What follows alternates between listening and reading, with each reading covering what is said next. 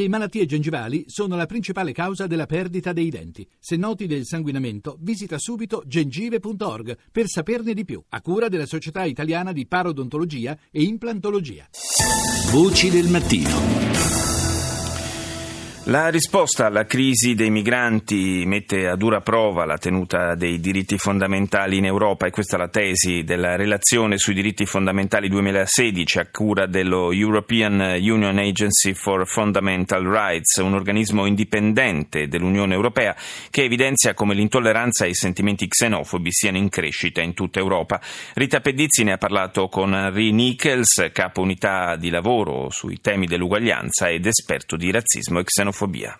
Quello che osserviamo è che con l'arrivo dei profughi, dei chiedenti d'asilo e migranti è scoppiato un movimento di intolleranza che anche se c'è stata questa cosa dei refugees welcome, profughi benvenuti, c'era anche il contrappunto che la gente si sentiva forse un poco minacciata di questo arrivo e la grande cifra di persone che sono arrivate allo stesso tempo. E osserviamo degli atti di violenza e di intolleranza contro i profughi e i chiedenti d'asilo come in Svezia, come in Germania, come diversi paesi. Tutto questo anche si ritrova in un discorso di intolleranza che possiamo osservare sempre di più in diversi paesi. Questo perché? Perché il profugo viene visto come una minaccia per la sicurezza? Da certe persone sì, ci sono anche la percezione che forse queste persone vengono e prendono delle cose che la gente nazionale non può avere, tipo come dei soldi per la casa, tutte queste cose là. La gente vede qualcuno che arriva, non ha mai lavorato in questo paese e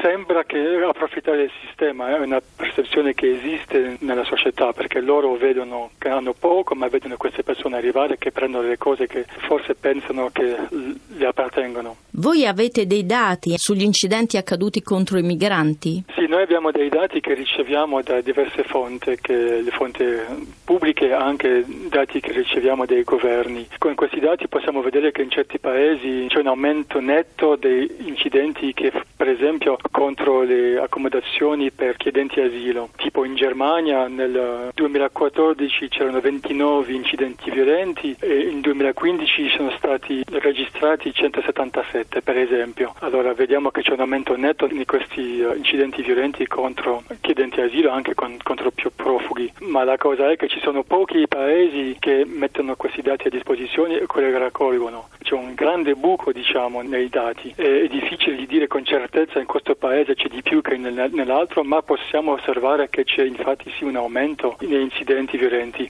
Se prendiamo sempre per Germania incidenti contro accommodazioni per uh, chiedenti asilo, il numero totale di incidenti nel 2014 era di 199, allora nel 2015 era di 1031 per esempio. Sono aumentati in maniera spropositata. Sì, e questa è una cosa che si può osservare in diversi paesi come in Svezia che abbiamo visto che hanno messo fuoco a diversi casi per profughi, per, per chiedenti asilo. Altri paesi si manifesta più in manifestazioni sulla strada, poi ci sono stati gli incidenti a Cologna a fine dell'anno scorso che hanno anche cambiato qualcosa nella percezione della gente per vedere le persone che vengono come una minaccia e usare i casi isolati per estrapolare sotto tutto un gruppo ovviamente non va bene perché può creare, influire e fare come se aumentasse la, la xenofobia e il razzismo. Ci sono anche discorsi di politici che osserviamo che usano anche questi discorsi per dire no, i, i profughi musulmani non sono benvenuti perché non si vogliono adattare alle nostre